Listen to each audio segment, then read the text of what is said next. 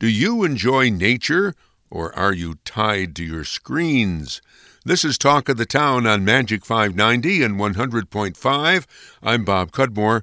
We're also heard in the North Country on fourteen ten and ninety-six point nine. We welcome to the program Edge environmental educator Anita Sanchez. Her award-winning books sing the praises of unloved plants and animals. Her first summer job, leading kids on nature walks, turned into a lifelong passion for nature.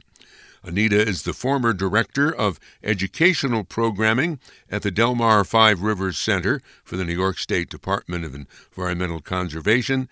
She now is a freelance educator, providing programs for schools, libraries, and museums. She lives in the town of Florida. Well, let me ask you this. Do kids today get enough opportunities to be in the outdoors? Well, um, in my opinion, no, they don't. Kids spend a lot of time indoors, and when they do, do go outdoors, they're often on a mowed lawn playing soccer, which is great. I offer playing soccer and getting exercise. But kids are very rarely outdoors in nature. They very rarely go out in the woods, walk through a meadow, you know, look at frogs by a pond, get muddy. It's an experience that I think this generation of kids just isn't getting. Why did that happen? Well, a lot of things. Um, you know, there's a lot of fun stuff to do indoors, like computer games. Um, and also part of it is, I think, the climate of fear that we live in. People are scared of a lot of things. You know, rabies, stranger danger. Um, maybe parents are more watchful these days, but kids just don't stray off the sidewalk. And also there's less nature out there. When I was a kid, there was a huge woodland area right behind my home. Mm-hmm. That's all gone now. That's a housing development. Sure. Uh, you live in upstate New York, and you write a blog called Unmowed dot com, often chronicling the unnoticed plants that you find in urban environments, such as? Well, um, I once took a walk around uh, a block in Albany, uh, downtown Albany, and I counted twenty-four species of wildflowers. I think a lot of people think of nature as something that you have to go to maybe once a week on a Saturday. You take a nature walk for an hour, or once a year you go on a vacation and you see some nature at a national park. But nature's all around us every day. We're part of it. And even in urban environments, there's moss between the cracks of bricks, and there's flowers blooming in the cracks between the pavement. And in shopping malls, you know, those little areas nearby where you park your car, and there's a little island of greenery. Mm-hmm. There's all kinds of bird nesting activity going on in there. We just don't stop to notice it because we think of nature as something that's only in the nature center or the park. Mm-hmm. Well, assuming that this is a, a desired goal for uh, kids today, to go into nature more, wherever it is, do you have any advice for parents and grandparents? How, how do you, you get the kids to do these things? Well, I think you just have to go there. I think sometimes parents think, oh, I don't know anything about nature. I can't answer questions.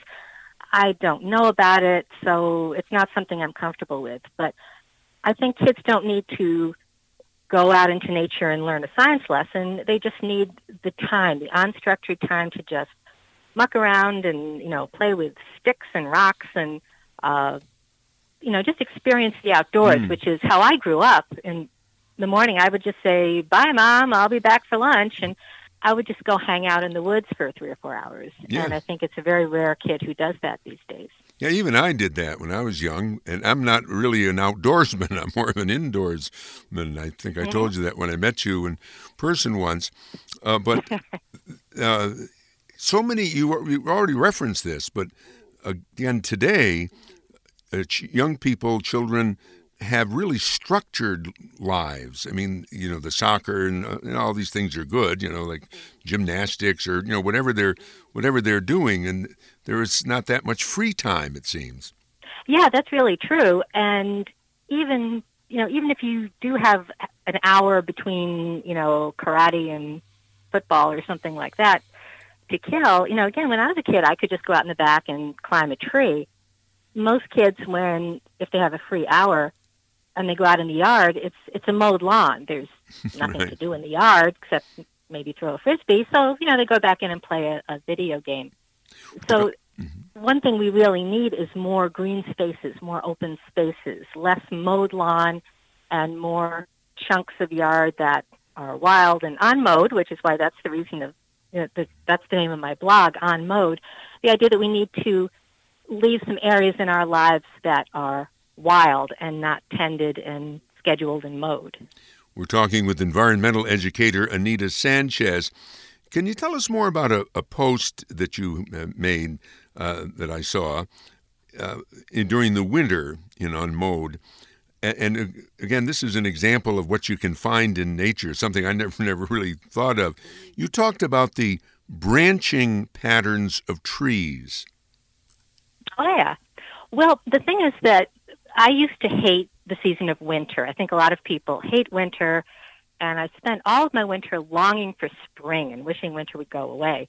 And I finally realized I was wasting a quarter of my year not enjoying the season that was there. So I started looking for ways to enjoy winter. And one of the things that I now love about winter is the bare branches of the trees and that those beautiful patterns that they make against the sky. They're really beautiful, but they're also really, I don't want to use the word planned because plants don't plan things like humans do. They don't have a brain like humans do. But each one of those twigs is angled so that the leaves that will be growing on it, you know, in the summer, are going to get the maximum sunlight. Mm-hmm. So every twig on that tree is angled for maximum solar gain.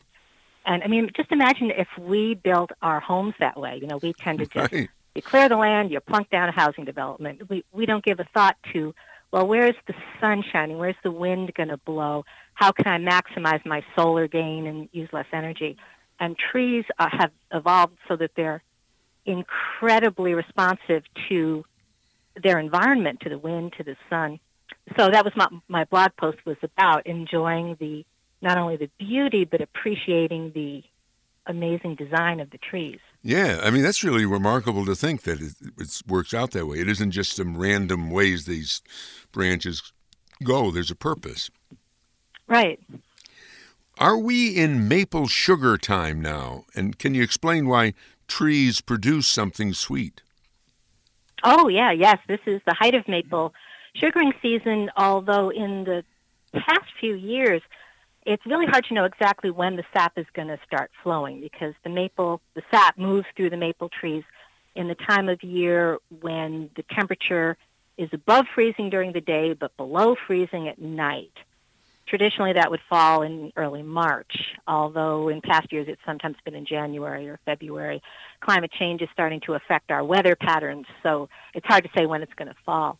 But the reason that there's sweet stuff inside not just maple trees, but lots of kinds of trees, is that those leaves that grow on the tree in summer do photosynthesis. They make sugars, which are food for the tree, but a lot of these sugars are stored up in the trunk to help the tree grow new leaves hmm. next summer. So when the sap starts to move through the tree, it's carrying those sweet sugars in it. And if we drill a small hole in the maple tree, then, you know, we tap some of it and turn it into that great syrup. Do you know why is it we just tap the sugar in in uh, maple trees? I mean, or or do people tap sugar or get sugar from other trees as well? Well, you, you actually could theoretically tap any kind of tree because all trees have mm-hmm. sap. You could make uh, birch syrup. In fact, I have uh, I actually once tried birch syrup. You can make syrup from other types of trees, but sugar maples have the highest percentage of sugar in their sap. So, you know, you have to boil it to get rid of the excess water. With other types of trees, you would have to boil it even way more to get mm-hmm. to the, such a low percentage of sugar. Sugar maples just are the sweetest. They manufacture the most sugars. Mm-hmm. You can actually tap any kind of maple. I've had red maple syrup, which is a different species of, of maple, and it's very good. You've written a number of books. Let me ask you about some of them. You've written a book for young people and then another one for adults on poison ivy. What would bring you to do two books on that topic? I'm often asked that question. Um, poison ivy is something, from a human point of view, it's an annoyance. It, if you're allergic to it, which most people are, it can cause an itchy rash. But if you look at the natural world from a non-human viewpoint, it's an incredibly valuable plant. It's a Native American plant. It was here long before the, you know, long before Columbus got here. Poison ivy's been here for thousands and thousands of years, mm-hmm. and wildlife really depend on it. It has berries, which animals can eat, and they're a really important survival food in this time of year, late winter, for um, a lot of songbirds, robins, bluebirds, mockingbirds, cardinals. They all feed on poison ivy berries. So the reason I wrote the book was to get people to start thinking about the importance of native plants for wildlife. So the children's book, which is called Leaflets three, has all these wonderful illustrations. I, I didn't do them. I'm not an artist. Um, but my, I was lucky to have a fabulous illustrator who did beautiful illustrations. They're actually, in, in the pages of the book, there's seventy-seven different animals hidden among the leaves of poison ivy. And all these animals are using the poison ivy for food or for nesting material or for shelter. Hmm. And the poison ivy doesn't hurt the animals as as it does hurt the humans? No, it's it's only people. We're the only species that gets the itchies from poison ivy. So, for instance, cardinals will use poison ivy to build, you know, some some of the material from the vines. They'll use it to build their nests and raise their babies in it. It's only people that get that rash. So, to for animals, it's a really helpful plant. Lots of animals eat the leaves. Deer chew on it. Rabbits chew on it. Doesn't bother them at all. Because maybe, uh, I don't know, again, the poison ivy doesn't think, as you said uh, earlier about another thing from the animal or plant kingdom, but is it to specifically to keep people away from it so we don't disturb it and let them grow? No, actually, poison ivy evolved to have this chemical in it that causes the rash, but poison ivy evolved many millennia before humans came on the scene. The... the It's a resin that's in the, found in the leaves that causes the reaction to, to humans. That's just an unfortunate coincidence. It's actually designed, we, I mean, scientists think that probably that resin evolved to protect the plant from insects because mm-hmm. poison ivy is a plant that insects love to chew on. So this resin is thick and sticky and helps discourage insects from chewing on the plant. It's just an unfortunate coincidence that it also causes a rash on primates. So actually not only humans, but for instance, gorillas or, you know, monkeys would also get poison ivy, but of course they don't usually come mm. into contact with it, but it's, it's just us. But things like rabbits and deer mm-hmm. and mm-hmm. foxes and birds don't get the rash. We're talking with Anita Sanchez about some of her books now. You've also written in praise of dandelions. Many people see them as an annoying weed. What do you say in their defense? Well, my my niche as a writer is sort of writing about parts of nature that people ordinarily don't like, like dandelions, poison ivy, spiders, um, because I'm trying to get people to relax and enjoy nature. Dandelions are not a native species. They originally came from uh, the Middle East, but they're really harmless. They don't harm the environment, and lots of birds, like goldfinches, will eat their seeds.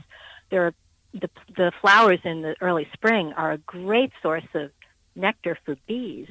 So they're helpful to wildlife, and they don't hurt people. The only thing about them is that it's a cosmetic problem. They mess up our lawns. They destroy the beautiful mm. symmetry of that, you know, perfect green lawn. But if you enjoy having butterflies and goldfinches and hummingbees, honeybees around your garden, then you want to leave some dandelions so that the wildlife can come and enjoy them, too. Yeah. I've always been kind of a fan of dandelions, maybe despite what my neighbors think or even other members of my family. I know they get kind of ugly looking, but they're really pretty when they're first in the lawn. Well, I've, I've, I've always liked them. Ever since I was a kid, I liked them because they're the one flower that kids can pick and not get in trouble. You know, if you pick your neighbor's tulips, you get in trouble. Right. But, you know, kids can go out and pick all the dandelions they want. So I love that kids, anything that gets kids outdoors and touching plants and mm-hmm. picking flowers and stuff, I think is a good thing. And kids can pick dandelions and not you know, affect the environment in a bad way. You don't want kids out there picking, you know, pink lady slipper orchids or something like that. Right. That's rare, but go ahead and enjoy making, you know, a dandelion chain. Years ago, I lived in the Berkshires, and there was sort of this informal club, a lot of Italian-Americans in it, uh, called the Dandelion Eaters of America, where they would have a um, banquet every spring featuring dandelion salad. Really? I had not heard of them. I would have put them in my book if I had, um, because my, my book is about all the thing, ways people have used dandelions. They were used in magic and witchcraft. They've been used for um, food, of course. And there's there's a tradition, often uh, Italian Americans, but uh, lots of other cultures too, a tradition of eating dandelions in the early spring. And there's a reason for that. They're very high in vitamin C. Mm-hmm. The greens I'm talking about. They're very high in vitamin C. And in times before we had things like vitamin pills and cartons of orange juice at our disposal, most people had a lack of vitamin C, especially in the early spring, late winter, when there mm-hmm. just there hadn't been any fresh greens, and dandelions are the first thing to green up. So you... dandelions have probably saved a lot of lives, because people who were getting, you know, sick and getting illnesses because they had low vitamin C mm. would eat dandelion greens, and then you'd feel better. And as I recall, the trick was to to harvest your dandelions early. I mean, because the season wore on, the the green part became more bitter. That's exactly right. You want to get the leaves before the flowers come. So if you can see the flowers, the leaves are bitter. It's like if, when you grow lettuce and it bolts, mm-hmm. then it gets bitter. It's flowering, the plant's undergoing chemical changes, it tastes bitter. You want to get those dandelion greens before you see the flowers, and then they're they're mild and sweet and crisp. They're really good in salads, but there's sort of a narrow window to get them at their best. Hmm. Your ninth book was published in twenty nineteen, called Rotten, Vultures, Beetles, and Slime, Nature's Decomposers. What's that all about?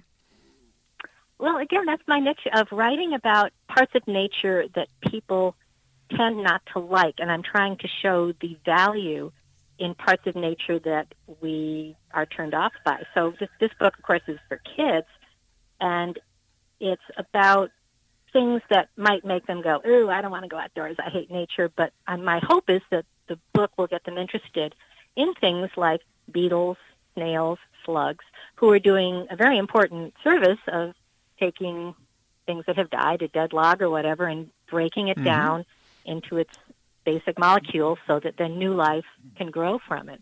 So I had a lot of fun writing it. There was I started off by talking about mummies. When I was a fourth grader, I was fascinated by mummies. Mm-hmm. And, of course, mummies were Egyptians' attempt to try to not have things decompose. So the book starts off with mummies, and then it goes into dung beetles and vultures and all sorts of hopefully enjoyably gross things that kids like to read about.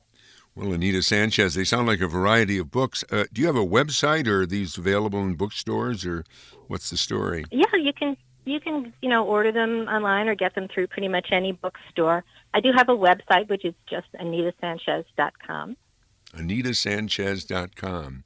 Another, a different topic. You've been a volunteer with the Mohawk Hudson Land Conservancy. Can you tell us about that? Yeah, that's a wonderful organization. Um, basically, their main goal, I think, I don't want to speak for them, but uh, their main goal is, is to buy land and keep it safe from development and keep it in green open space. And right up near where I live in Amsterdam is a wonderful preserve. It's called the Mosier Marsh, and it's a beautiful wetland area, cattail marsh. I've seen beavers, and uh, I think I saw otter tracks there and muskrat, all kinds of amazing wildlife, herons. And the, once the Mohawk Land Conservancy has purchased the land, then it's open to the public, and anyone can go there and hike and enjoy nature. Mm. And this w- preservation lasts over time? I mean, you know what I mean? In other words, somebody's not going to come in ten years and develop there? Or... Right. The I, I don't know, you know a lot of the details of the legalities of the land acquisition, but at least the preserves that are open to the public, their aim is to have them always be available to people to the public to enjoy. And as, as we were saying before, you know, when, when we were kids, there might be a whole woodland area right in your backyard, but for most kids, that's not the case anymore. So while we do need things like national parks, we also need small local green spaces mm-hmm. where families can go and, not just families, anyone can go mm-hmm. and hang out and just enjoy nature for half an hour, you know, on your lunch break. Mm-hmm. You know, we need green spaces that aren't far away from where people are most times. You've been listening to Magic five ninety's Talk of the Town with author and Capital District environmental educator Anita Sanchez. I'm Bob Cudmore. Talk of the Town is heard on Magic five ninety plus one hundred point five and fourteen ten and ninety-six point nine in the North Country. The program is available as a podcast on albany magic dot com and bob cudmore dot com.